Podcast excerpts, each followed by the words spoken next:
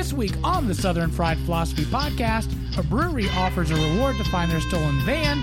We talk about the S A T adversity score and our special guest, Gary Moore, flying instructor and commercial private pilot.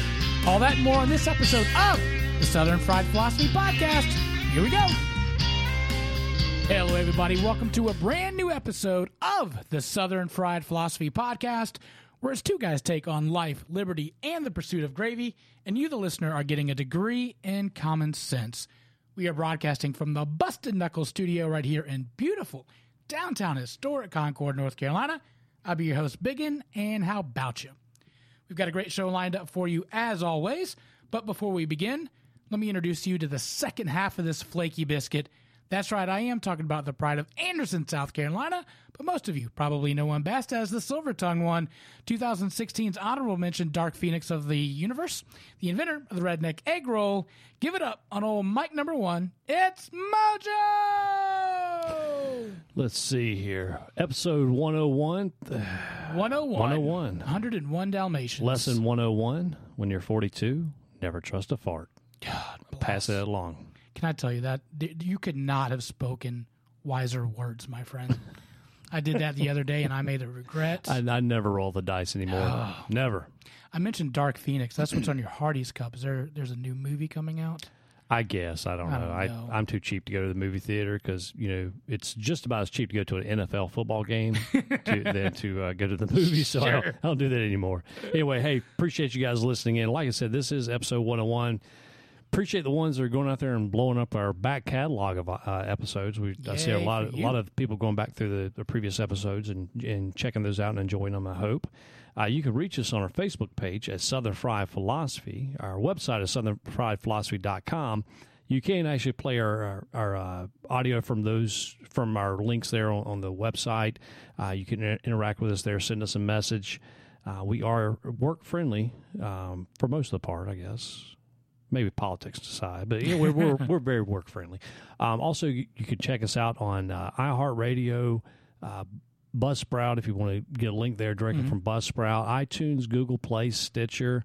Uh, evidently, there's some app called Pocket Cast. That's uh, oh yeah. So I've, I've been seeing a lot of users on Pocket Cast. That's a good app, and we don't get paid for for mentioning that, but that is one of the only uh, ones that I know of that will show producer Brian's pictures okay, cool. and whatnot cool. and do markers and all that. It costs, I think, three ninety-nine, hmm. but it's well worth it just to see his pictures because he posts some funny ones on the That's right, he does. Podcast. Anyway, so you can check us out on those any of those podcast uh, apps. Uh, if you can, just go give us a like, a subscribe, a review. Uh, the reviews are mainly the big thing, especially with iTunes. Um, iTunes loves to see the the ratings and mm-hmm. reviews because that's how you move move up in the old algorithm algorithms. I can't talk today. um, so yeah, do that. Um, you can find us on S, uh, Twitters and Instagram at S F P mm-hmm. Radio. Our YouTube channel, youtube.com forward slash, forward slash S F P Radio. Also, our Patreon link. Yeah, uh, like I say all the time, it is free to you, but it is not free to us. We do incur some expenses. We want to um, say thank you to all all of our Patreon subscribers, and please, please, please join the family. We want to do some things. Want to get some microphones so we can head out, do some really cool things out and about and not just stuck in the studio here.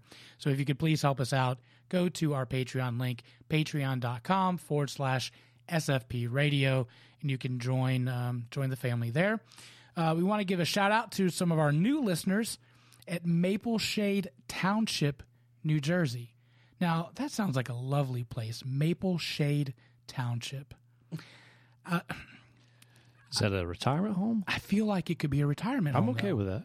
That would be nice, though. Yeah, I could I could get down we, with some we maple have to, shade. We may have to Google Earth uh, Maple Shade Jersey just to see. Because, you know, when I think of Jersey, I think of uh, Yonkers. Or that's, that's actually in New York. But I think of just mm.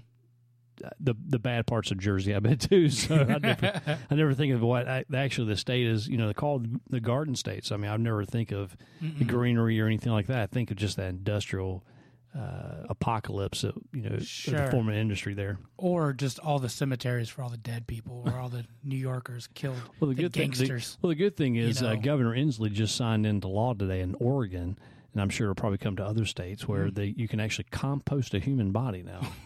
Good Lord. We're, yeah. We're just yeah. getting violent, aren't we? It's going to be green.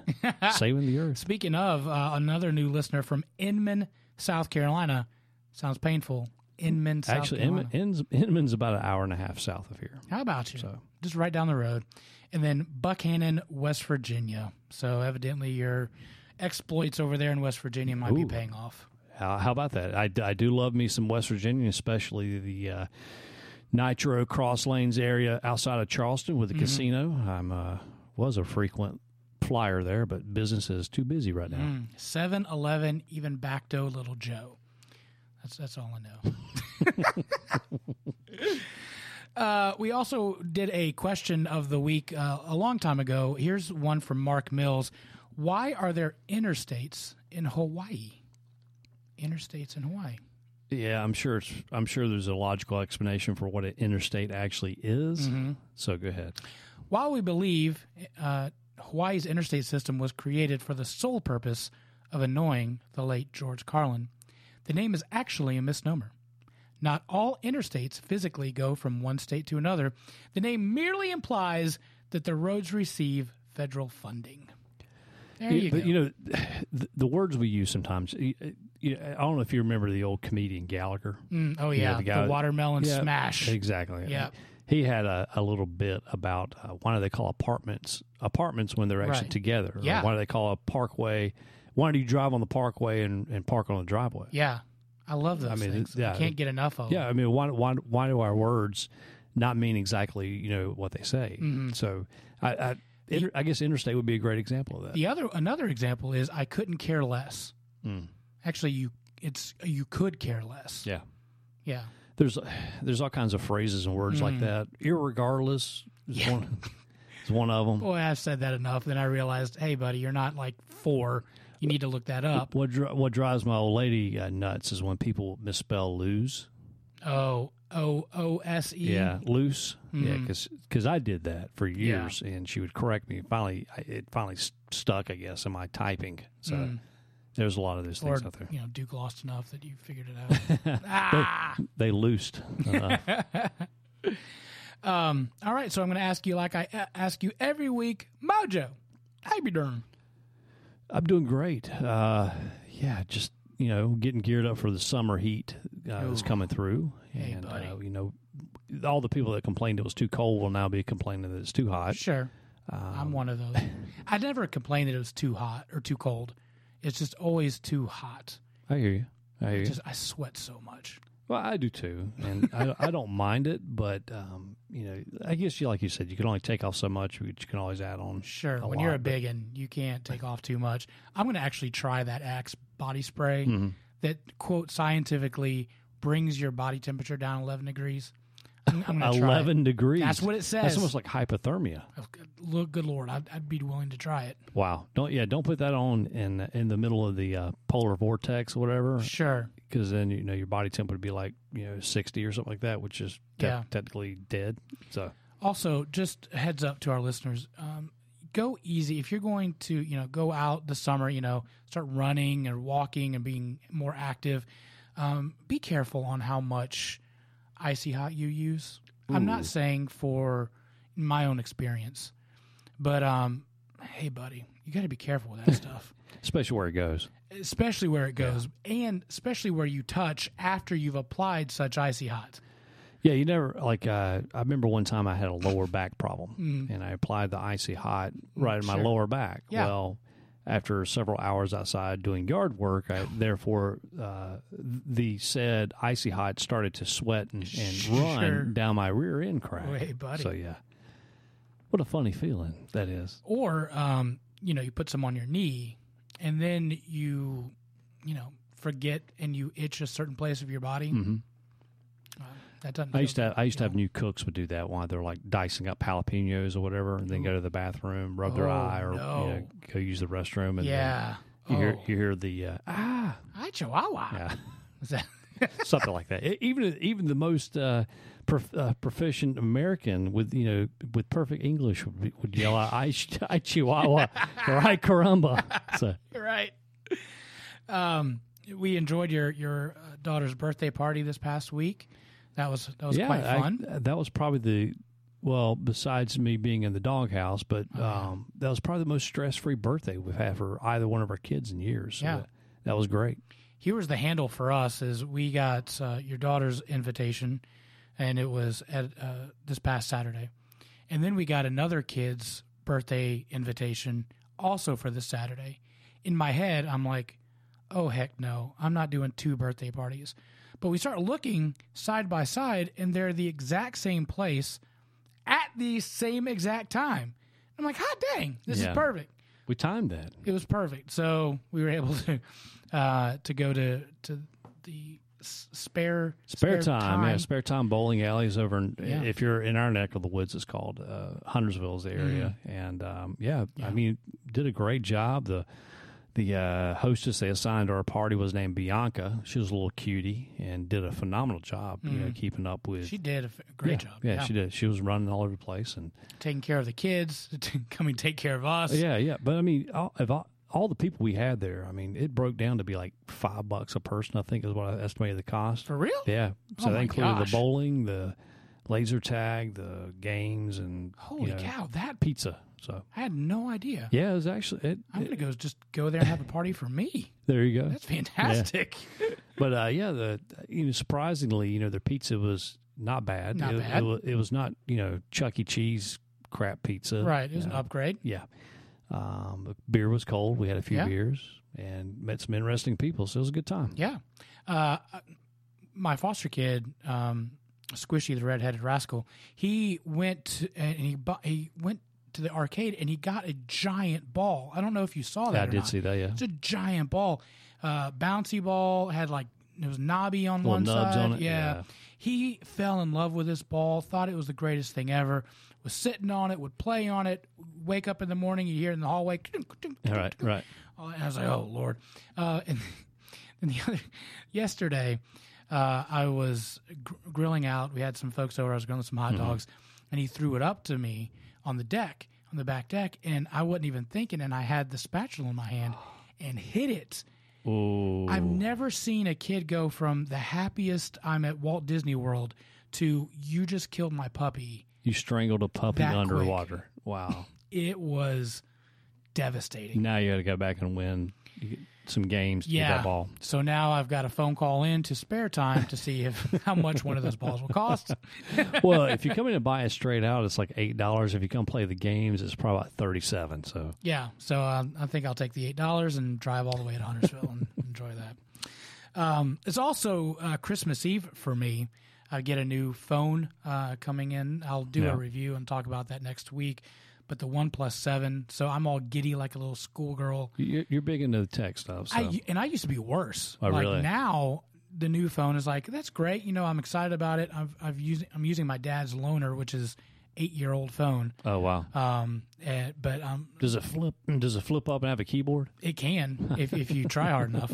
Uh, but uh, I am excited, so I'll do a review on it next week. So we're excited about that. It, phone, the whole new phone deal just. It, chaps my ass. I'm going to be straight up with sure. you. Sure. Because, you know, like I'm with A T and T. Been with mm-hmm. A T and T probably for fifteen years now.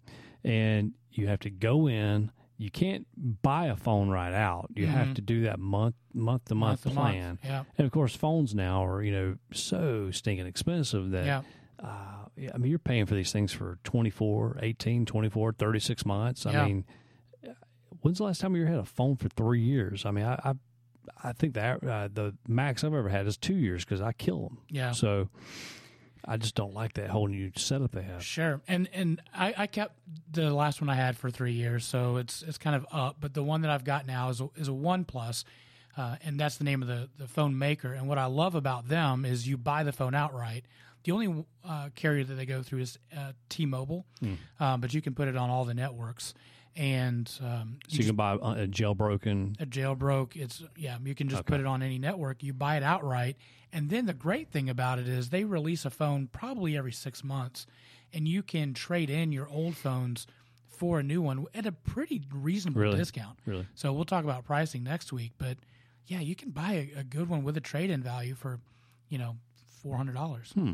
So interesting. I think that's the way to go. I wonder how much share they'll take from Apple or, you know, Samsung or whatever. Yeah, well, I don't know. It's an Android phone, so it's not going to be, like, competing up against Apple. Yeah, but there'll be people like me that, I mean, I've been on Apple now so long, I, I can't remember yeah. life without it, but... Um, I, I I would probably entertain just because that pisses me off. I have to mm. go in and pay the. Yeah, I hate that. You know, I'd rather thing. just pay straight out, get it over with, and done. Yeah, so. It ain't no fun. All right, so we're going to go into some wacky news brought to you by Webmerized. If you need a clean, crisp website, go check out our friends at webmerized dot com. That is webmerized dot com. All right, so our first story is coming out of actually Charlotte, North Carolina. Hey.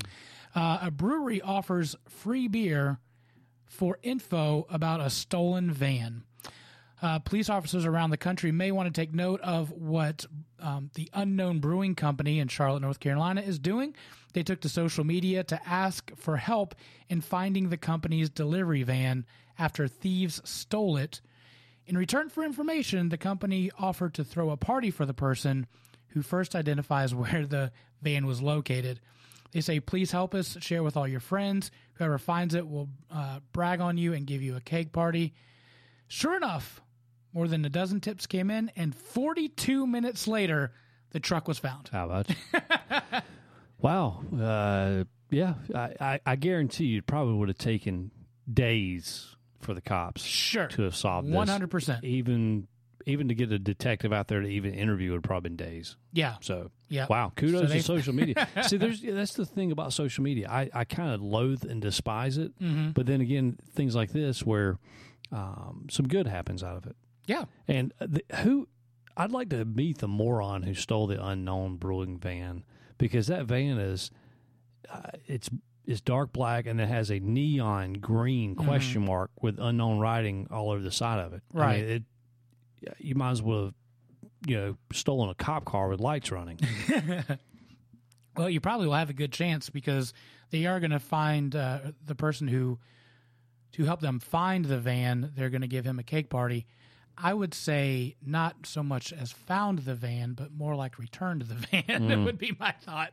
Like, oh, wait, I get free beer out of this? Let me turn the sucker around. Right, and I think when they recovered the van, they actually decided to go to social media again and actually sold the, all the beer in the van for a quarter a bottle. Oh, really? Which, which that was not cool. in the yeah. article. How about well, you? For, well, they, they probably had an insurance claim on it and received insurance funds for the stolen oh, booze. So they, yeah. so they probably just, yeah, I think they donated the quarter to charity or something like that. Maybe. Well, how about you? Um, all right, so our next one is, you think you've had a bad a bad day. Uh, this the parents of a newborn baby left their kid in a taxi on the way home. Mm. Uh, and Hamburg police in Germany said on Monday that the couple got their one-year-old sibling out of the car, paid the driver, the taxi driver, and said goodbye, and they forgot that they left their own newborn baby kid in the taxi cab. The uh, the taxi driver drove away, actually parked it in an underground garage, went to lunch, came back, and then picked up another uh, uh, another rider, and then found the baby then at that point. Good gracious. There's so many, so many morons in the story. I mean, you're the newborn parent. You right. say, okay, I've got my kid out of the car. I've got the baby diaper bag out of the car. We'll just leave the kid there. Hold on. Uh, I know, Mom, you've been carrying something in the front of your uh, in your your belly for nine months. Uh, you're now sure. missing that. Do you think? Where did that? Yeah. They said that they that the driver quickly called the police after a quick check. Oh yeah, absolutely. I, I would too. There's there's no report of what happened, what the parents were doing. Uh, Like, oh, yeah. yeah, you're right. We did forget that kid. That must have been some good drugs at the hospital they gave her. You think he, that kid's going to have abandonment issues already from day one? Uh, my worry is the kid's going to get to be a month old and they're going to leave the, you know, leave the baby somewhere else. I mean, because you're talking about the, the cab driver was gone, eat, eat, ate lunch. Mm-hmm. I mean, so probably, what, an hour, hour and a half maybe yeah. of time elapsed, and not, you know, one call came from, you know, dispatch or whatever, yeah. trying to find out where he's at. So, yeah, uh, maybe maybe ha- Hamburg, Germany needs to do I Q tests for uh, awaiting parents. uh, our last story: uh, Pennsylvania high school administrators are suspended after a senior prank that involves live chickens, toilet paper wreaks havoc. Now, when I read that article, the headline, I thought to myself, oh boy, this is involving live chickens. This should be good. Evidently in, and I don't know how to say this, uh, Shikellamy, Shikellamy School District in North Cumberland, P A, they allow their high school students to do senior pranks with the administrators around. Evidently, two of those administrators just said, here's the keys, kids, go at it, enjoy it. Uh, Friday morning, uh, when they came into school, the hallways were littered with toilet paper, desks were flipped, paperwork was destroyed, and two live chickens were running through the classrooms, and the teachers weren't pleased. Um, so I ask you, what was the worst senior prank that either A, you have heard of, or that you participated in yourself? Senior prank. Or um, just any prank. Well, senior prank, you know, we uh, we stole, we had a rival team. We stole mm-hmm. that mascot. Like it, they had a, a live. Oh, no. Uh, what was it now? I think it was a rooster or something like that. We actually stole that rooster during, you know, that was one of the pranks. Um, you know, we went over there and like used temporary paint on the posting school. Oh, you wow. know, like their mascot out front.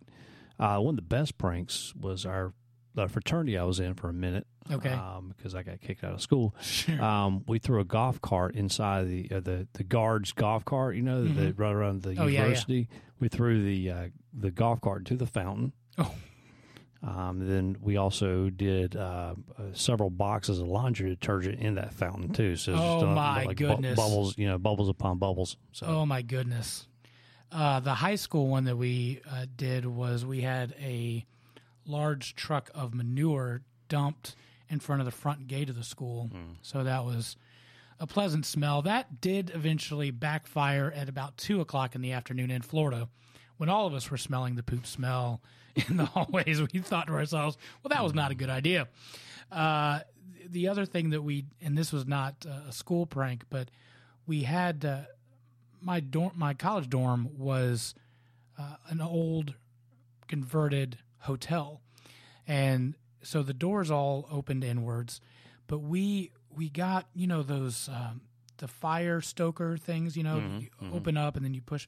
Well, we we got that fill and filled it with um, uh, ink, dry toner paper, uh, dry ink. Yeah, yeah, right. And then and. did it real fast so that it all flew out. But the closets, it was like an old hotel, so all the closets were right by the door. So one kid's clothes just got covered in paper or print toner, and we like destroyed his entire uh, wardrobe. It was not – I felt bad after that one. Well, I'm not proud of this one, uh-huh. um, but in the dorms, mm-hmm. um, we had a, a kid who uh, went home for the weekend. Oh, no. And several of us broke into his room mm. and um, uh, took recycle recycled dormitory food. Uh, oh, no. And we uh, put it in to-go boxes and left it in his room. Oh, we tur- no. Turned his heater on high and then, you know, uh, just let it crank all weekend. Oh. But the bad problem also with that is is that it, it comes through the cracks and you can smell it. They had to repaint the room. No. After that, because it like seeped no. at least into the walls. So, also my mm. other favorite one is if you can take like an old Barbasol or uh, uh, shaving cream can, uh-huh. freeze it, and you can actually cut it in half, huh. and you toss it in someone's room, and then once it starts to thaw, all the foam. You Does can it, do that. Is it like the crescent roll, uh, Pillsbury crescent rolls, when you push the edge and it pops open? Yeah, but, like that. But, yeah, kind of like that. Yeah. The other one was we uh, there was a guy named Frank, um, and we did we did a thing called B Y O M, is bring your own meat, mm-hmm. and everybody would just we'd have a giant grill and people would just bring whatever they want. Well, that night was his birthday, and so we all hid in his room. And when he came in to get his stuff for B Y O M, we tackled him, put a thing over his head, stripped him completely naked, uh, w- except his boxers. He had his boxers on. Then duct taped his hands behind him, hogtied him, threw him in the back of a truck, went down to the local Walmart and put, this was when they had payphones, put fifty cents on the side, blindfolded him no less, and then said, uh, slapped him on the rear and said, there you go. And, uh, and so Frank had to walk across the parking lot to get to Walmart in his boxers with fifty cents in his hand uh, so that he could call somebody. When we got back to the dorm, we saw the police, and this was a small town. We saw the police just going by. We're heading to the Walmart, and we're like, uh-oh, uh, we're in trouble, yeah, kids. Right. So that was that was a good time. Sorry, Frank. I'm trying to think. You can actually, for kids out there listening, I'm trying to tell my daughter this. I'm trying to get her prepared.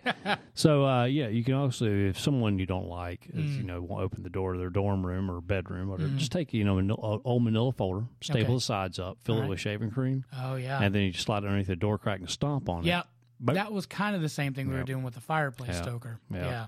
Yeah. I got so many other ones. Or uh, trash cans filled with water, mm. leaning up against the door, knock on them, and oh yeah, hey buddy, that caused a little flood. Yeah, once that's or right. Twice. But I was awful in college. I'm sorry, y'all. I did not mean to do that.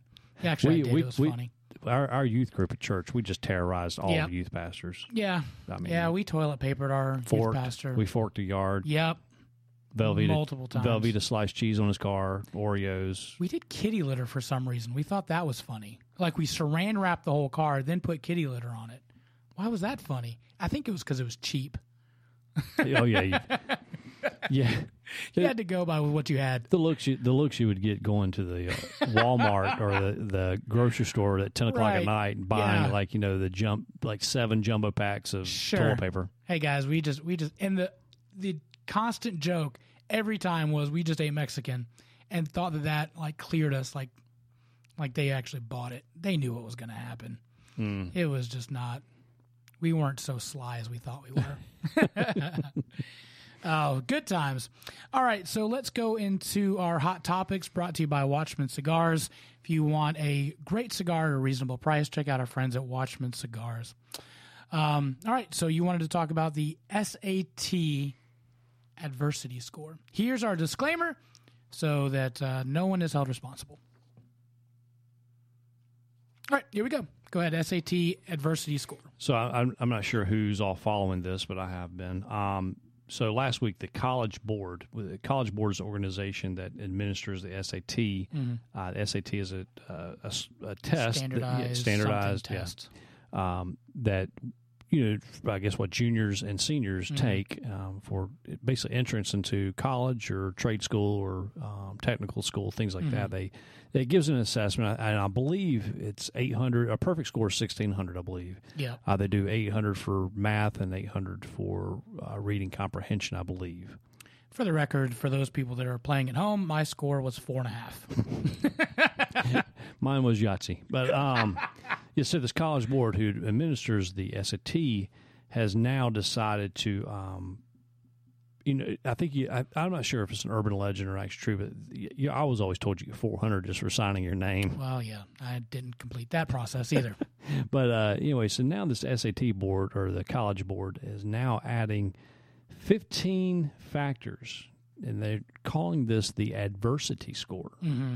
So this adversity score, they will take a look into uh, three separate uh, environments: uh, home, neighborhood, and school. Mm-hmm. So they will be taking in effect um, at home, I guess, your uh, income level, mm-hmm. uh, your if you're from a single parent home, two parent home, or different oh, type wow. of do, it goes uh, yeah, into that different different uh, uh, different living arrangement arrangements, things like that. Mm.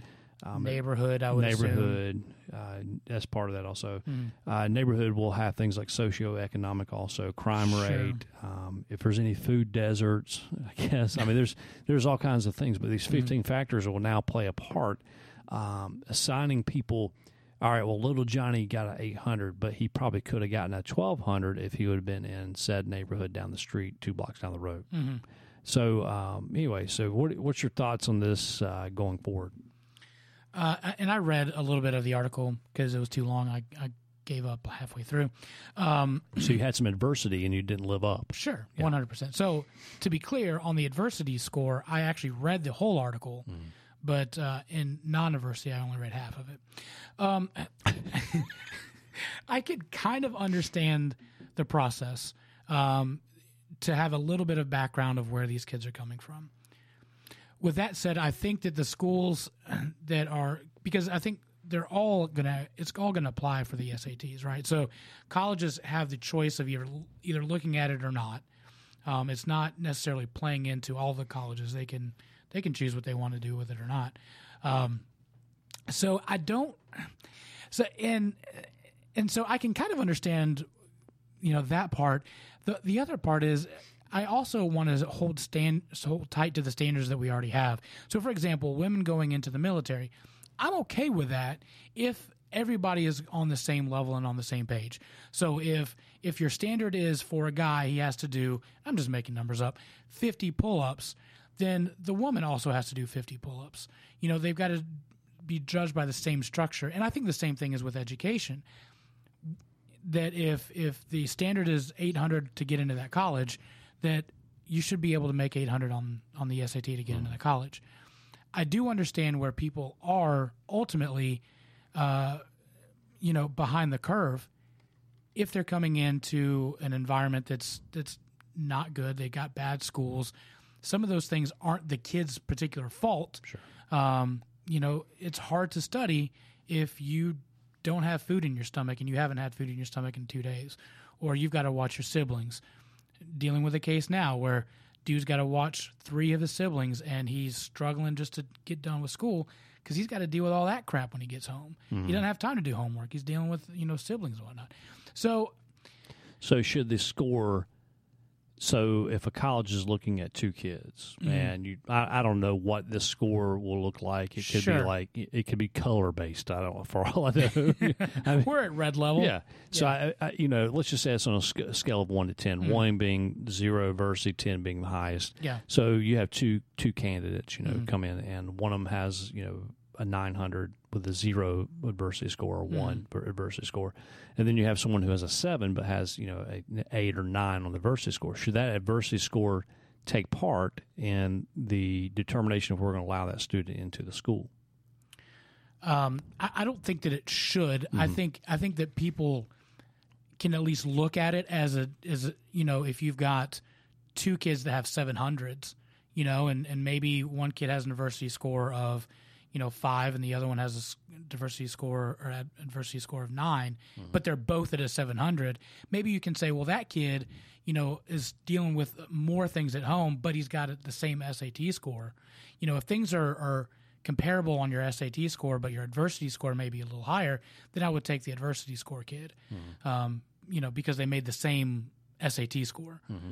Does that make sense? No, no, I agree. I, okay. I can kind of agree with that. Um, I just wish things would be based off of merit because, you know, I, I, I'll be honest with you, mm.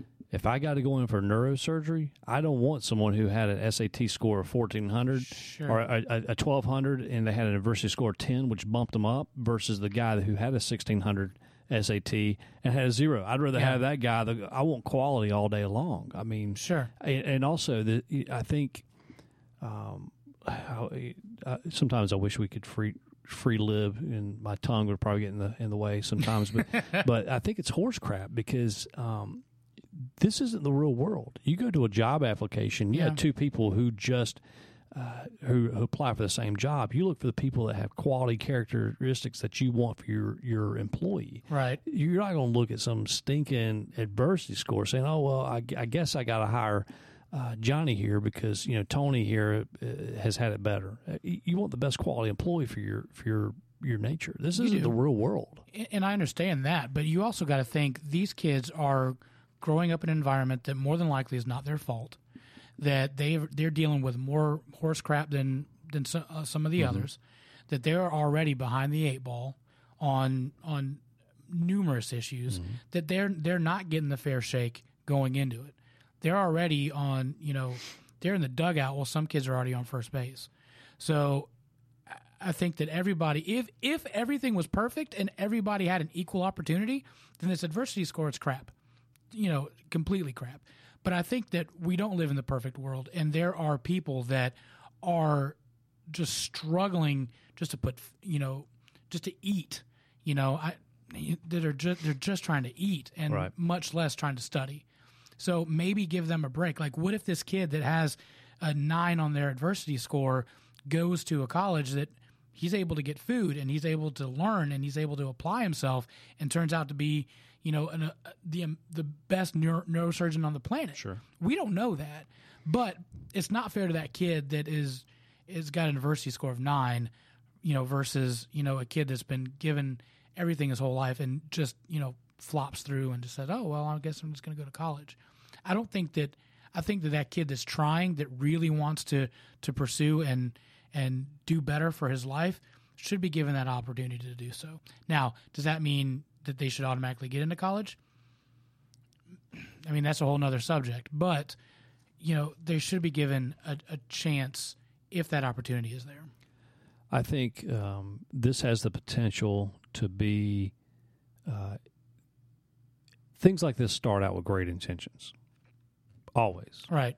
But they always get turned into something sure. highly politicized. And one hundred percent yeah, I agree so, with that. So uh, you look at affirmative action.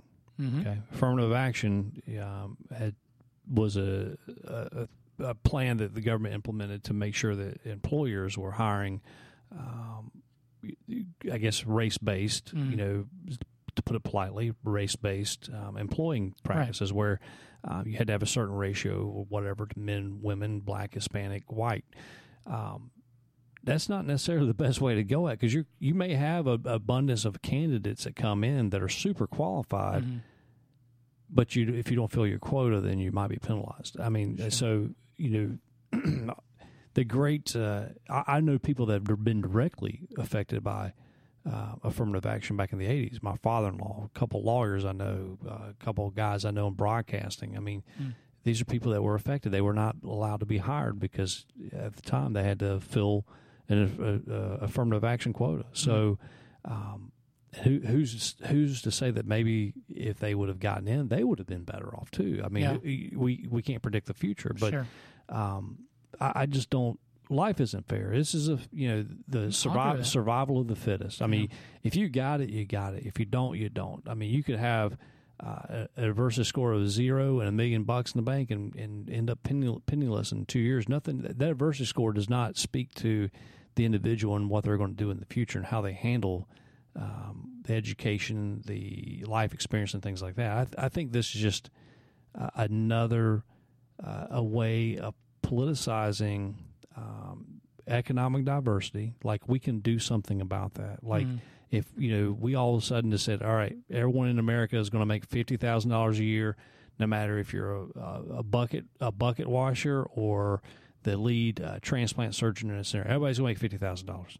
I mean, that, that's ultimately their end game goal is for us all to be mm. being paid by the government. So, and them regulating everything. Yeah. Uh, I just think that this has a ten- This has a this has the potential to being strictly abused. And talking about the standard fitness, you know, the, for women, yeah. um, you know, if they did lower the standards like in military, you know, then the then the you know the next president who comes in, you know, decides to lift the uh, the transgender ban. ban. Mm. What if all of a sudden you have an influx of transgender women who, you know, trying out for Navy you know, SEAL Team Six or whatever, and you know, to be on SEAL Team Six, maybe it's a hundred push-ups and fifty for women. Do mm. the transgender women fall? Which which category do they fall in? I, yeah. I, you know, I, I believe in flat standards. I don't believe in having a standard sure. for one person and then a standard for that. I think, you know, especially like military, you want the yeah. elite of the elite people that are going to go in to fight. You don't yeah. want.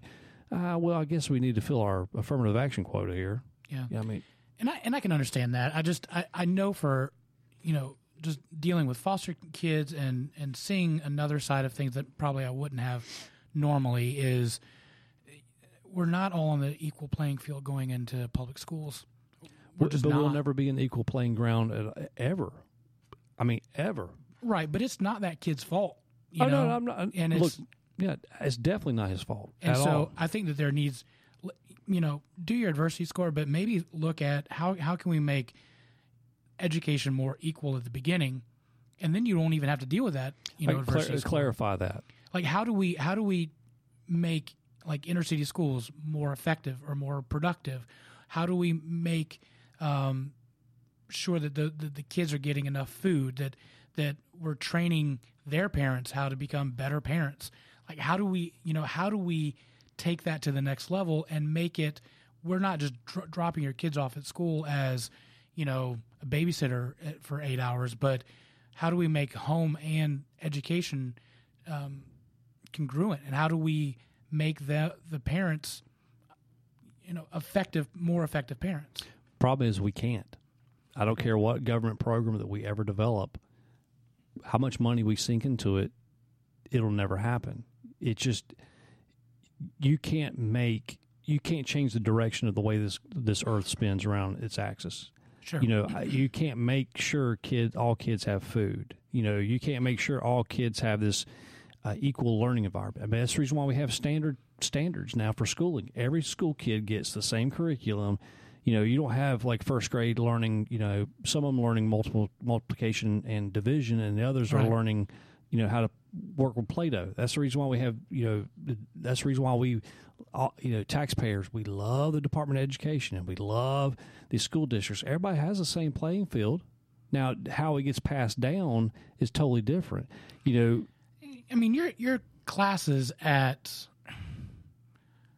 you know, Cabarrus High School is going to be different than Mecklenburg County, you know, in the also, inner city. But they, they're they're getting the same. They're getting the same. They have the same standards of what has to be taught that year.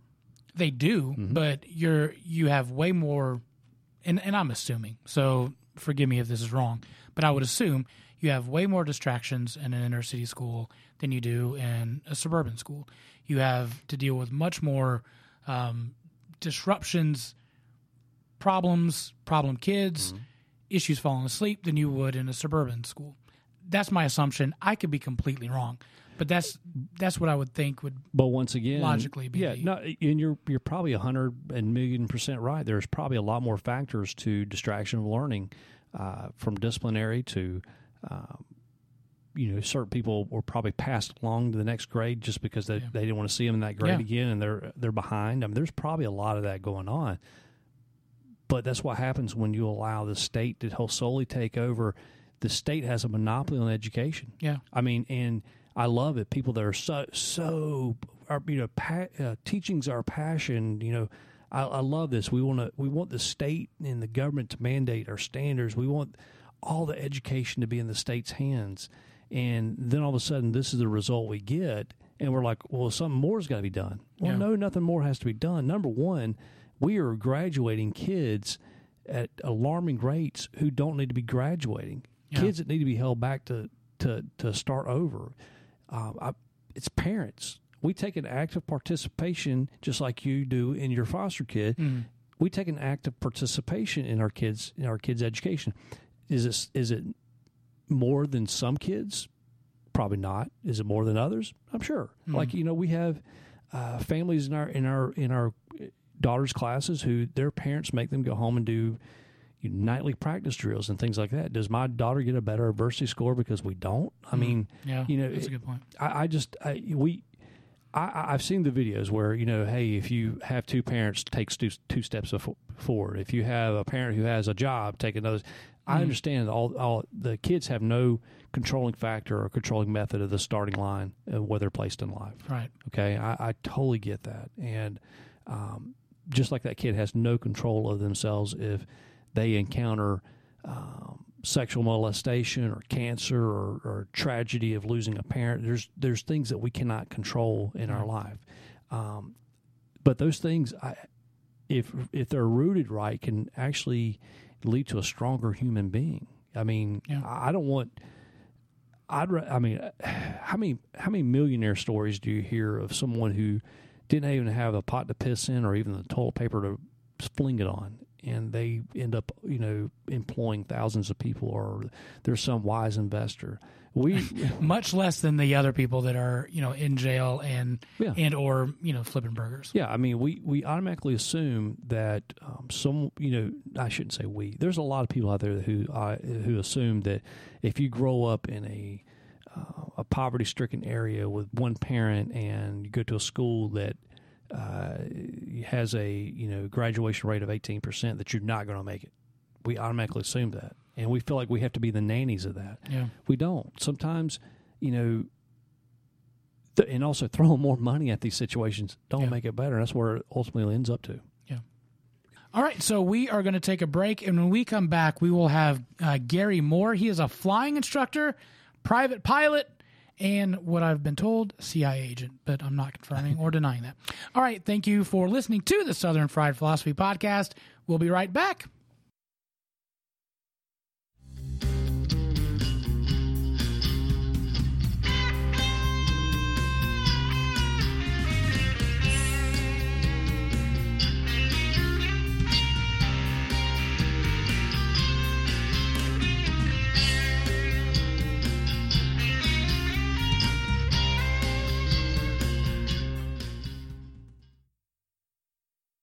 All right, we are back, and you are listening to the Southern Fried Philosophy Podcast. This week we have in studio Gary Moore. Gary is a flying instructor, a private pilot, and he has been cleared to buzz the tower. We're excited to have him on the show. Gary, welcome to the Southern Fried Philosophy Podcast. Thanks very much. Thanks for having me. Of Glad course. to be here. Yeah. Also, also a commercial pilot, not just private. Oh, let, let me let me put that in my notes there. Check. Commercial. So you actually do the commercials yourself? Or you have somebody else do them for you? Any, any way I can talk and make money. You know. That's fantastic. Uh, no, so, the, the commercial part just means I can make money flying an airplane. Okay. Not just with the airlines. That's all that means. Okay. So I want to get into it, but how did you we get will. how did you get started flying? What like what at what point did you say, this is what I want to do for the rest of my life?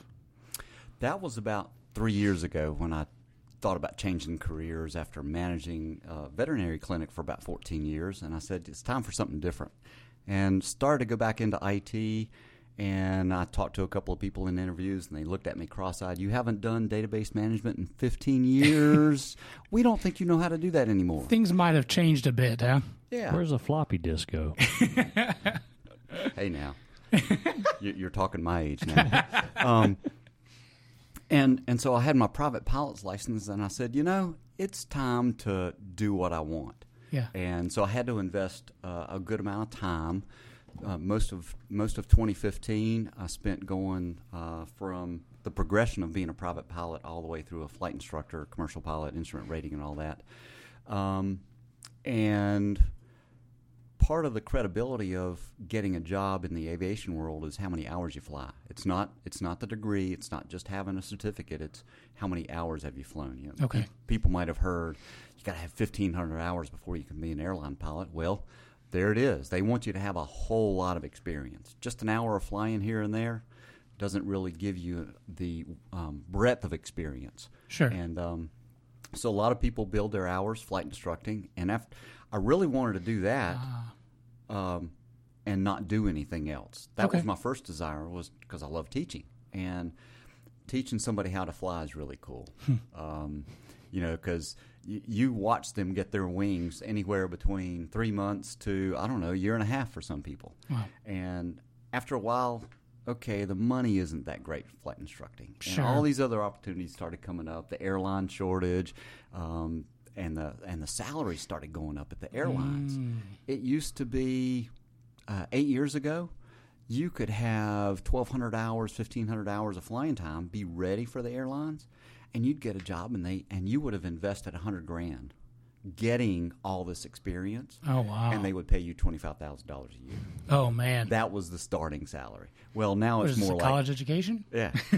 um, and now it's more like sixty. So it's it's way more attractive to people. Sure. And as I started to look at opportunities, I thought, you know, if I go to the airlines, I have to retire in at sixty-five. Mandatory retirement oh. in the airlines. And I said, well, let's look at corporate and charter jobs and see what I can do there. And so That's that's how I got to my present position. The the main paying job is a corporate and, and charter pilot, and then still instruct on the side, because wow. that, that's that's the fun part right that's, now. That's where your heart is. That's where your passion is.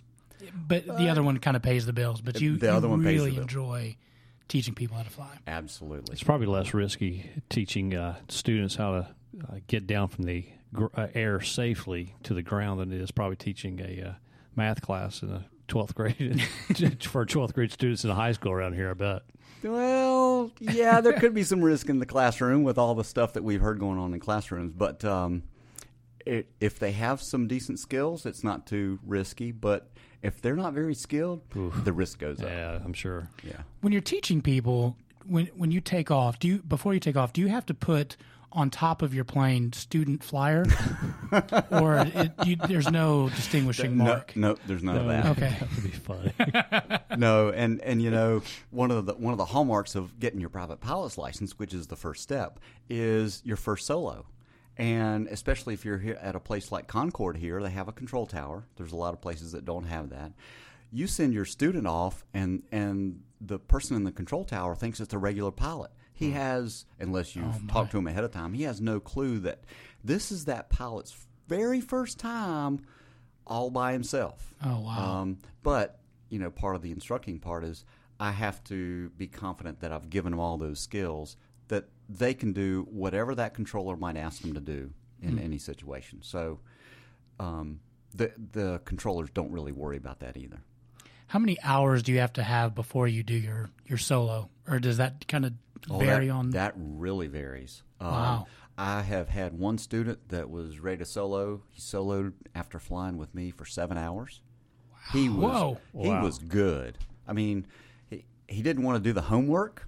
You know, he was he was nineteen, I think. He just graduated high school. Oh, my gosh. And, and he understood the airplanes. But doing the paperwork and the homework, nah, he didn't want to do that. Yeah, but he, he was good to solo. Uh, and then I have had uh, other people that haven't soloed even after thirty-five hours. Mm.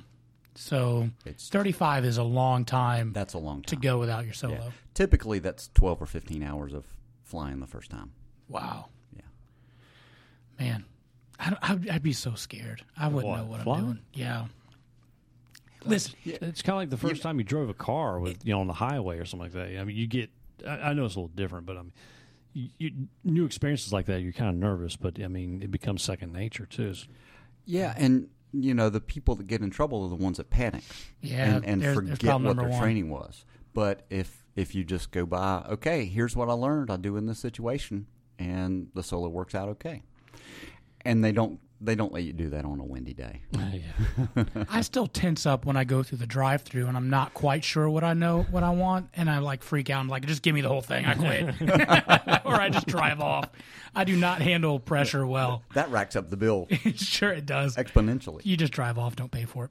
Um, so tell us a little bit about chartering. So that's a completely different thing. How does the chartering process work? Um, so, so charter is for those people that want um, the luxury of a lot of seating uh, and to get someplace that they can't get normally in a short amount of time with the airlines. Mm. Now, you can go to Peachtree, DeKalb, you know, Atlanta, Georgia. Um, you can get there from Charlotte. Mm-hmm. You can drive four hours. You can drive down to Charlotte, get in an airplane. The airplane ride takes you forty-five minutes, but T S A and all that takes you another two hours. Yeah. That's the drive. If you if you charter an airplane, you're hiring an airplane and a pilot that's qualified in that airplane, usually has um, lots of simulator experience, gets checked out every six months to make sure they're mm-hmm. good to fly with that company. And you show up at the airport, you show your I D, and you get on the plane and you go. Wow. And so like uh, fifty minutes later, I'm down in Atlanta with those people, and they haven't spent two and a half hours doing something they don't want to do. Nice. Uh, go through T S A and take off their shoes. Right. Yeah. I wish that was all they did to me every time I fly. It's just it's the pat down and everything. Every I time. think they like it, to be honest with you. Oh, I think so too. Yeah. Um. So, but who's the most famous person you've had on a charter, or can you say? I I think I can say he's a public figure. The the um, Andy Roddick, oh uh, wow, former, former pro tennis player, got to, got to take him down to uh, over to Tennessee and down to Georgia. Nice. Uh, recently, uh, he I've, was, I've heard he's a nice guy. He was a nice guy. Mm, he seems yeah. like a nice guy. from from Tommy Boy. Uh, no, I've, I've heard that. Yeah, I, someone no. ran. I think someone ran into him at a restaurant nearby here, and they just said he was very, very humble and very. You that know. That could be. I mean, yeah. He's got friends here in Charlotte. Who who's who's he married to? Missus Roddick, Miss Hottie. I mean, I'm, all tennis players have hottie wives. So. Yeah, somebody look that up for us, because. And then, well, no, never mind. Um, that's awesome. And Andy Roddick, did, he didn't have a tennis. No, they had golf clubs. How about it? I bet he'd be good at golf, too. Who knows? Who, who, I mean, they're look, tall. You're Andy Roddick. You don't care if you're good or not. he, he made his millions earlier. And oh, he's, wow. He's Brooklyn Decker. There it is. I knew it. What a name. She's a, she's a McHottie. All right. You need to put your phone down, Chief, before – yeah, don't show me Wow. Yeah. Moving on. Um, so what what is the best part of your job, either flight instructor or or uh, charter pilot? What is the best part? The best part of the job, mm-hmm. um, with um, okay, outside of the flight instructing, uh, with the charter and corporate pilot, I get to go to lots of places. Mm. Uh, I've now been to the Bahamas three different times and got to stay for four days. You know, oh, fly wow. down, have a couple of days all to myself, uh, and enjoy the enjoy the water and the the food and the sun down there, and then uh, come back. So that's that's the great places. And then there's Oshkosh, Wisconsin in the middle of January when it's, I don't know, twenty degrees Fahrenheit and three feet of snow. So uh, that's not so great part. But the new places with the job. Uh, with the flight instruction, um, it's watching the students uh, get work through what they want to and, yeah. and get their certificates. But the best part of flying is aerobatics. That's, oh, whoa. That's the ticket. That's, what? That's the fun. Is that you know, the roll, loop-de-loops? Roll, yeah, the loop-de-loops, the oh, rolls, gosh. the, I'm throw the up going up and you know looking like you're losing control, but you're in total control. um, taking an airplane. Yeah, okay, everybody's seen Top Gun. Take, sure.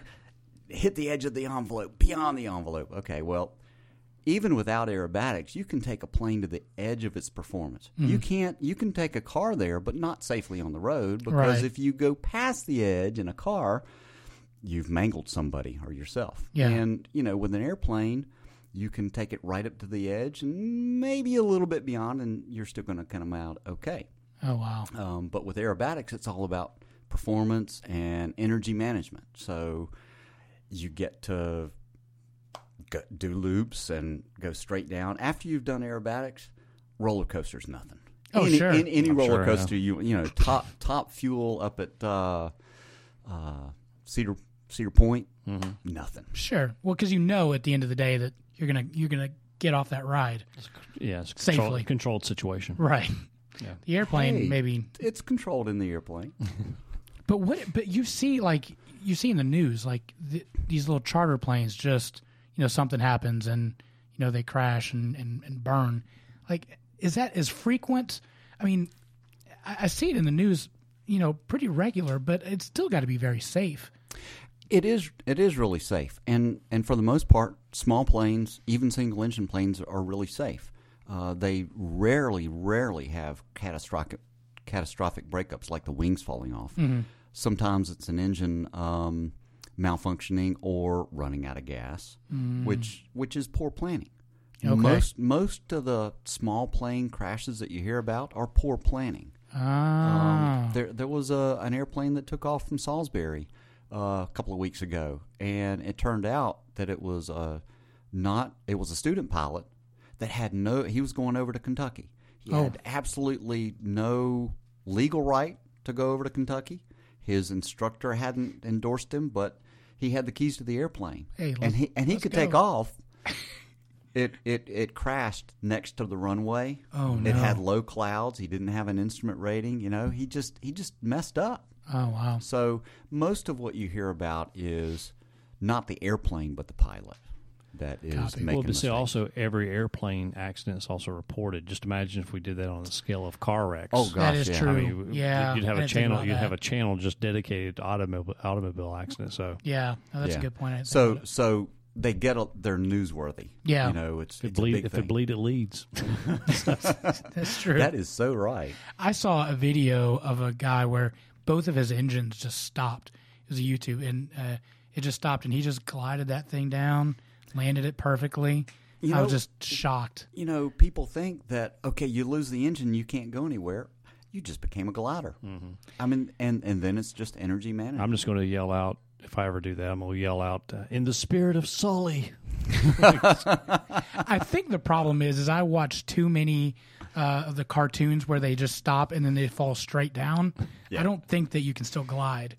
his Wile E. Coyote that just drops well, right down. Part of World War Two was managed by gliders. We we helped uh, win the you know we won the war through gliders too. So just dropping troops in across uh, enemy lines. Yeah. So. so so once in a while I get to take people up for an orientation ride. They they they think they might want to pursue their pilot's license, mm-hmm. um, and I get to take them up for an hour. We go see Lake Norman and um, see the countryside. Fly over their house if if it's yeah. close by, uh, and that's always newsworthy. And for the ones that display a little bit of, um, I don't know, they're not too reticent or not too reluctant to be up there, I'll go, mm. well, so what do you think happens if the engine shuts off? And they go, uh, we drop like a stone. Well, I don't turn the engine off, but I take it to idle, mm. no no power. And I go, we're still flying. Yeah. You know, so all of a sudden the light bulb goes off yeah. for those people. Yes, it still flies. It's like if, oh. a, if a bird stops flapping wings, does it drop? You know, automatically. Oh, yeah. I mean, how many times have you seen a bird just, you know, like at the beach, you know, and just sit there and not flap a wing for yeah. half an hour, but they just still ride the air, they the air just, current. Exactly. Yeah, it. To be honest, and I've said this before on the show, like flying and the plane taking off is still voodoo magic to me. I don't understand the physics of it. I think I think I'm it, just it still is magical for me. Yeah. I mean, I think it's still magical for a lot of people. I mean, just because how you could put force and just a, a, a degree of an angle, you know, this this object and lift a plane full of people, that's still mm-hmm. magical, you know? Sure. I mean, yeah, eighty thousand yeah. pounds yeah. lifting and, or you know, more. Defying gravity each time you do it. Now, how many times is it done a day now? I mean, quite a few. Yeah. I mean, it it's still magical. I mean, we've all had toy planes and things like that growing up. I mean, yeah. I don't know. I don't understand the science, but I also don't. I don't know. I don't want to know how they make the hot dogs either and the plants either. I'm just, just going to eat it. That so. Part you don't yeah, want to yeah, see. Yeah. Does it get to the point where it's just like you said earlier, like it just becomes like driving a car? You know, you pardon the the pun, but you just kind of go into autopilot. Close, yeah, it, it, it's close. But for every flight that you do, you want to plan what you're doing, right? Because we want to plan to succeed. We, as a sure. pilot, the last thing we want to do is plan to fail, and most people don't want to plan to fail. But right. if you don't plan something, mm-hmm. um, you're setting yourself up for failure. So. Yeah, it, it becomes uh, straightforward and something you can do without thinking about too much, but you still have to put some thought into every flight that you do. Gotcha. I mean, I, I do a lot of flights now where I just go to Charleston. I I, I take off out of, out yeah. of Salisbury, go to Charlotte, pick the people up, take them down to Charleston, come back, and it's it's easy. But not every flight's the same because the weather's different, all mm-hmm. that. So yeah. you have to look at what you're going to do each day. Sure. Sure. What's some of the worst weather conditions I think out there, especially here, here in the South or whatever? I guess you, since you fly all over, but is it rain? Is it uh, you know snow? I mean, what what are some of the worst weather conditions? To thunderstorms, thunderstorms. I guess thunderstorms. You have the the hot and cool air mixing and coming up from the ground and things like that. I guess. Yeah, you you've got such incredible air currents that are, that are going up. Um, Six thousand feet a minute, or down six thousand feet a minute, and so much turbulence. Yeah, the, those things can rip an airplane apart. I'm sure. Mm. Um, so even the airlines avoid that. We just don't go around them. Right. We we had a big storm system coming up um, out of the, the Gulf about three weeks ago, and mm. somebody wanted to go to Mississippi, and I said we're we can't get there unless we go to Pennsylvania and then back down. And he said okay. Hmm. So make, make complete yeah. Um, Ice, and ice comes in the form, uh, even without thunderstorms, uh, just uh, where you might have rain well way up uh, before it gets into warmer air and becomes rain. It might be ice, and that gets on the airplane. Um, so most airplanes that are what we call cabin class, big enough for people to sit in the back and have a dedicated cockpit, not just four seats clumped together, right. most of those have de-ice systems, uh, and we still try to avoid ice. But ice those, is not a friend, I, ice, I would imagine. Nope, it adds weight, weight, and robs what, lift. What do you What do you think of the new Green Deal with no airplanes? That's going to put you out of job. I hadn't heard that part of the Green Deal. Oh, yeah, I, they, they want to go to speed, that one? Speed train. That was the that was the uh, Alexandria Ocasio-Cortez plan. They uh, part of it was a, they wanted to do the high speed rail um, and eliminate planes. So. Which, yeah, which the yeah. representative from, from Hawaii said this is not going to work out well for us. The interstates, yeah, right. Yeah, and, and just imagine the first person that finds a way to, to hop into the tunnel yeah. and stop the train when it's doing two hundred miles an hour. Oh, that's right. Oh, you know, that's, that's I didn't even good. think about that. So it's great, but eh, maybe not. Maybe not. What uh, you mentioned going to the Bahamas. What's a normal, like a flight for you? So if you pick somebody up on a, on a charter, what do you do while they're kind of doing their thing? You said you just kind of chill out and hang out in that, that city or whatever and, and get some time to yeah, explore? Um, so for a corporate and charter pilot, most of the time, if, we, if we've got a day trip, um, we take them to the airport, uh, and we might be there for six, eight hours maximum. Okay. Um, occasionally longer. At at some of the, of the larger airports, they have a crew car for us. I could rent a car if I wanted to, but mm. basically I've got to stay close to the airport, close to the airplane, because they can change their mind and say, hey, we're going to be there two hours early, which often happens. I'm sorry, I'm at Disney World right now. Yeah. Right at the teapot. So. I'm on the top of the roller coasters. I'll be there in a couple uh, – how about three hours? Can you change your plans for me? I'm stuck in traffic. I'm stuck in traffic. Yeah, yeah, it doesn't work that way. Um, and, and then if you've got overnight trips, usually you get a, a, a car gets provided so you can get around. Gotcha. Yeah. Very cool. Um, what's you mentioned the Bahamas? Is there any other place that you either A, you really want to go visit, or B, that you you really enjoyed? Here he answered it. Oshkosh, Wisconsin. He loves oh, yeah. that place. You, you really want to go back to that one. Three feet of snow. Well, I mentioned Oshkosh because once a year they have the Oshkosh fly-in, which lasts for two weeks, and a several thousand planes oh, go wow. in, and people camp under the wings, and it's. It's a big aviation expo. It's the biggest one in the U S A, and it might wow. be the biggest one in the world. And huh. they have air shows of different types every every time, and it's a big airport. They close down all but one runway. Um, it's it's hard to get into, but it's a whole lot of fun. No, I hmm. haven't been yet. Okay, wow. so that's that's a, At my, on the bucket list. I, I've been to Sun and Fun, which is down in Florida, and that's close. Per, for me, mm-hmm. that's close enough. Now, okay. if I have my own airplane... When if that day comes, mm-hmm. then uh, maybe I'll go up there and, and learn some more about different airplanes. Nice. What kind of uh, plane do you normally fly? Um, I know the instructor one's going to be different than your charter. Yeah. Right? So most of the time I'm flying what's called a Pilatus P C twelve. It's a single-engine turboprop, and that's a six-passenger, two-crew. Um, usually it's only one pilot. We don't usually have two crew up, up front. Um, but those six passengers can – recline in a chair, put their feet up, mm. the cocktail bars in the back, hey, little buddy. restroom. Um, we can go for five hours. We can put four thousand pounds in the airplane if Check. we want to. We're ready to roll. Really, really, really versatile. Um, and I said turboprop, so there's basically a jet engine that's turning the propeller. Okay. Um, and that's good for lower altitudes and one or two hour trips. You talk about a five hour trip, you want a jet. Okay. Um, so that's my main airplane that I'm flying uh, for work. Um, outside of that, uh, Cessna one seventy-twos, Moonies, Pipers, what people see in the news, Cirrus. Okay. Very cool. Any funny stories that, that have come out of either the instructing part or the charter part? I was trying to think of those. Um, so one one story that uh, – there's a couple of them that were um, – I think people would find these funny. Um, one time I was taking the kids, just my boys, down to visit Grandma. We were up in Richmond, and they're down in Winston-Salem. And I uh, pick them up from school, and I take them to Hardee's and get them a big meal. And my, my six-year-old or five-year-old then, he has this great big monster Sprite. And I say, okay, let's get in the airplane. Dad doesn't think about bathroom breaks, you know. I'm not sure. thinking about them. Oh, no. And, and uh fortunately, the, the younger, the older one, he brought a Gatorade bottle, mm. and uh, the younger one's sitting up front, and it's at, it's at night, and it's already dark, and my five-year-old goes, Dad, I gotta go. We don't have bathrooms on a Cessna. Sure. Not equipped. So I had to, you know, pry the Gatorade bottle out of my older son's hand, mm-hmm. empty it out out the window, and say, here. Oh, wow. Af- after we got home from that trip, Uh, my son would ask for a Gatorade bottle so he could go outside. I mean, come on. I would have just let him open up the window and just let him go.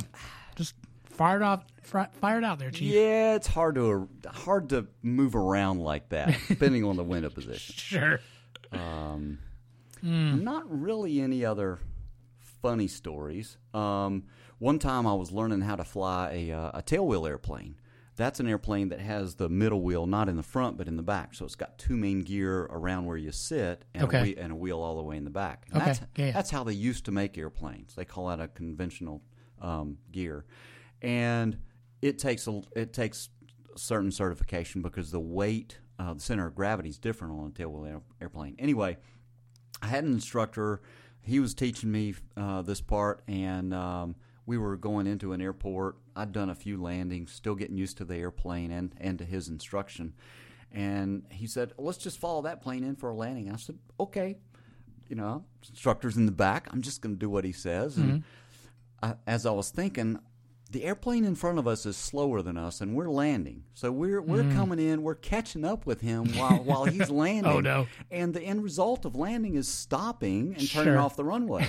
Well, we're coming in, and we're one hundred feet off and getting one hundred feet over the ground and, come, and getting lower and lower. Oh, no. And this plane comes to a stop. He doesn't even turn off. And I'm going, uh, it's time to go around. Full power. Let's go. And I'm buzzing that airplane about twenty-five feet over the top of it. And I'm sure the people in that airplane looked up and go, what the heck was that? Oh, my gosh. That, that's got to be. And then the, the the man in the plane was like, do you have a Gatorade bottle?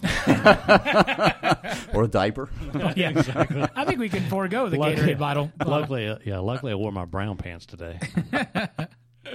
Gary, what is the process of getting your pi- pilot's license? Like, if, if somebody wants to reach out to you and actually make this thing happen, what do they do? So um, the first thing is a desire to be a pilot. Mm. Um, and people do that for lots of different reasons. They now, for young people, they want to be an airline pilot. Mm. Uh, a lot of people still have that dream. They've done a little bit of work in, in class. Um, they've got good grades, and they say, you know, that's a good career, lots of adventure flying airplanes. Um, or recreationally. I want to use it just to have fun, or I want to use it for personal travel. Mm. And and there are a lot of business owners that have their own airplane, and they utilize that airplane to get them places quickly. Gotcha. Um, because it's very efficient to get from place to place. So the, the process, there's several um, certification steps that you have to go through. Okay. The first step that everybody has to do is get their private pilot's license. Okay. And typically, you learn to fly a single-engine propeller plane that's two or four seats. You know, it's not very heavy. It it can go for, you know, three, four, five hours. Um, you can learn all the basics with that. Become okay. very proficient at flying in what we call visual conditions. If you can see the ground, you can go fly as a private pilot. Okay. And you can go to any airport. You could even fly to Charlotte. You know, a lot of people say, you know, you can't take a little plane into Charlotte. Well, yeah, you can. Not if it's real busy. They're going to say, stay away. Right. But if they're not busy, you can fly there. Huh. Um, the next step is to get your instrument rating. And that's probably the one of the more difficult ratings to get, but okay. one of the more crucial if you want to travel. Um, if it's cloudy, like this morning, the clouds were one thousand feet off the ground. You legally can't fly very far. You can legally fly with clouds a thousand feet off the ground, but it's not very safe. There's a mm. lot of towers that poke up into the clouds. Okay. You don't have any altitude if you have an engine failure, so it's not a very safe thing to do. You can okay. do it. Um, so the next thing is to get your instrument rating, and that allows you to fly in weather. So mm. if the clouds are low or you've got some rain or limited visibility, you can use your instruments and go from airport to airport. Okay. And, and perfect, just as safe as going in visual conditions once you learn that. So then you've gained those really good skills. You mean you can't just fly up there and then turn on your Google Maps and just let it take you there? You can. One, not legally. And, sure. you know, the, the, well, you asked about the risk. Probably the, the single most uh, killing incident is uh, a private pilot that's not instrument rated mm-hmm. thinking he can oh. fly into the clouds. Okay, the visibility gets really low. I got you this, get Chief. Spatially disoriented within about a minute, hmm. and and then you go into a spiral dive and you become you become a statistic like John F. Kennedy Junior because mm. that's exactly what happened to him. It's spatial it? disorientation, and it happens in a in a heartbeat. It's like the Bermuda Triangle of flying. Yeah, but that w- but we know what's happening there. Sure. not, not, not in the triangle. Right. Um, and then you got to get your commercial certificate. Okay. And to get that, you've got to have flown at least two hundred fifty hours. You don't have to have your instrument rating, but it's a good thing. Mm-hmm. And after you're a commercial pilot, after you get that commercial rating, then you can start making money. Um, okay. There's not many jobs because you're not very experienced. Um, but you can be a banner tow pilot. You can be a parachute uh, jump pilot, you know, take people up and down all mm-hmm. day long. Um, the fun there is racing the parachutists down to see if you can land before they get down. Um, and build your hours. Okay. Uh, after that, you you can become a flight instructor if you want to. You can get your multi-engine rating, so you can fly uh, two-engine or more airplanes. Okay. Uh, and after that, to become an airline pilot, you have to get your airline transport pilot certificate. And that's that's then a big step. You have to go to ground school. You have to be in a simulator that simulates something like small regional jets. Okay. Uh, before you can even take the written test, then you can take a written test and a check ride in, say, a jet, and you become an air, airline transport pilot. Then you can work for the airlines. Wow. That's a long process. Yeah, yeah. You have to have fifteen hundred hours uh, to get that far. So you've that's three years. Wow. Yeah. When do you get the nickname and the helmet with the nickname on it? At what point is that? Well, I, it's when the guy comes to your high school and says, "Hey, would you like to be in the Air Force?" Exactly. Oh, exactly. Man. So yeah, and and you don't get to somebody picks that name for you. Yeah, you of get, course. You don't get to pick your own call yeah, sign. That's what. I, do you have your a call sign? No. No, man. We no. need to we need to get him one. That'd be awesome. um, last one of the last questions. Have and this is serious as serious as I could be. Have you seen any U F Os up there? Yeah. All right. Absolutely. For real? I didn't know what they were, so they're on a U F O. Ah, you got me. You got me. Is that a plane or a jet? probably, probably balloons from uh, somebody's birthday party. Could, yeah. could could be a helium balloon with a light bulb inside. But have you seen anything like strange? Like you're like, no. what, what in the world? No, I've seen I've seen a lot of comets, meteorites, mm. not comets, meteorites. Seen a lot of those, uh, and because when you're up there on a clear night, and night times are wonderful to fly yeah. in. The, the winds are calmer; they're not turbulent. Um, the vista's totally different, uh, but seeing meteorites come in That'd from cool. one hundred forty miles away is really cool. Nice, nice. The other question. Uh, Brandon had, Mojo had, was can he film a, a rap video in front of your jet? Absolutely. All right, we got that one. Do, do you want the prop turning or not? I just got to learn how to rap Look. first. Well, we get, we can set it up so yeah, fifteen hour, fifteen hundred hours of, of rap teaching, I want learning, uh, and we could do yeah, that. Get my cert- certification.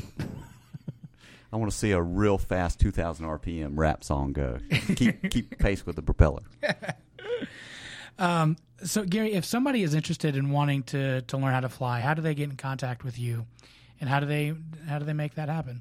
Well, um, I still work with a uh, flight uh, school in uh, at Concord Regional Airport called Alpha One Air Service. Okay, they uh, have a, a newer airplane, a carbon fiber type uh, airplane, which with new avionics, so it's modern. They also have a few older classic airplanes like a, a Piper. They have a full-time instructor, a couple of full-time instructors, and some part-time instructors like me.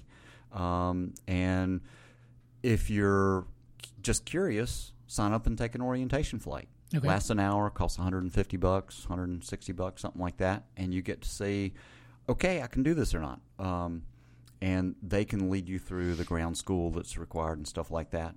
Um, it's it's an investment. Mm-hmm. To get your private pilot certificate is probably going to cost you anywhere from nine to twelve thousand dollars, maybe. Okay. Unless you're one of those that don't solo until you're at thirty-five hours, then it might cost you forty thousand. Okay. The quicker you learn, the cheaper it is. The absolutely got and it. Pe- and people don't realize how crucial that is because. Mm. Uh, flying is a um, expiring skill. Um, it, sure. it goes away. And as you're learning those skills, you want to repeat them at least once a week. Mm. Uh, people that fly, when they're learning to fly, if you go up, if you can go twice a week, find some way, even at night, to, to fly, your skills are going to stay up and you're going to be able to learn, build on those skills. But if you take uh, a year and a half and only fly once every other week, mm. uh, that's... You're not going to solo until much later. You're not going to get. You're you're going to spend fifteen, twenty grand getting that license. Wow! So you yeah. got to commit. If you're going to do it, you got to commit. Absolutely. Got it. Um, And and so they they get in contact with you by calling um, Alpha One Air Service. Alpha One Air Service. Okay, yep. Awesome. And and they have a website. Okay, just, just spell it like that. We'll put the link out on our show notes so you can check it out there and and uh, ask for. Do they ask for Gary? They can they can ask for Gary. I'm probably not going to be available, but Matt's mm-hmm. there. He can help out. Okay, they have some good instructors, but they can ask for me, and I can at least maybe do the or- orientation ride. Who knows? Awesome, cool. Mention Gary, and your orientation ride's only two hundred dollars. I love Mojo. Awesome. Well, Gary, thank you so much for coming on the show. We really appreciate it. Wow. Thanks for having me. Yeah. Awesome. Thank you. All right. So that was Gary. Thank you so much for coming on the show. Um, I still, I still don't think he's telling me the truth about the U F Os, but I could be completely wrong. He might be sworn to secrecy. He may be. All right. So that's our show. Thanks for tuning in. Good. Please go to our website at southern fried philosophy dot com. You can also go to our Facebook page at Southern Fried Philosophy. Our Instagram and Twitter's at the old at S F P Radio. I can't, I'm sorry. Wow, I can't ever remember that one. Uh, YouTube.com forward slash SFP Radio. Our favorite way to connect, and that's how we, how other people find us is please go to one of those podcast apps that you use: um, I, iTunes, Google Play, Stitcher, Pocket Cast, Spotify, whatever, whatever you use. Just put in the old Southern Fried Philosophy. Make sure you hit the yep. thumbs up, the heart, the subscribe, whatever it is. Um, give us a review also. Rate us. Uh, we'd really appreciate that. Yeah. And don't forget our friends over there at States Vegas Radio. If you want to uh, download their app, you can get that uh, this week only. It's free. Uh, go Just for our the, listeners. Just for our listeners. Go to the Google Play Store or the iTunes Store. Uh, download the States Vegas Radio app. And then we are on Mondays at uh, six p.m. and then again at Friday at four p.m. So you can check out our show there as well. We did get a, a message from a Alabama.bound uh, on Instagram after we posted uh, our one hundredth episode. And I just want to give a shout out. She said, "You're all my favorite podcast. I look forward to hearing you every Monday." And just want to say thank you for the encouragement. Um It's great to get that feedback. Thanks, Mom. I appreciate you finally posting. I'm just kidding. I'm still waiting for my dad to be a Patreon subscriber one of these days. Does Does he even know what pat, podcasts are? No. Okay. He doesn't. Right. But he listens every week. So okay. Shout out to, to the him. Radio. All right, guys. Thanks again for tuning in. And as always, keep looking up. This week on the Southern Fried Philosophy Podcast, a brewery offers a reward for their stolen van. Figure out how long it's going to take to... This week on the Southern Fried Philosophy Podcast, a brewery offers a reward to find their stolen van. We talk about the S A T adversity score and our special guest, Gary Moore, flying instructor and commercial private pilot. All that and more on this episode of the Southern Fried Philosophy Podcast. Here we go.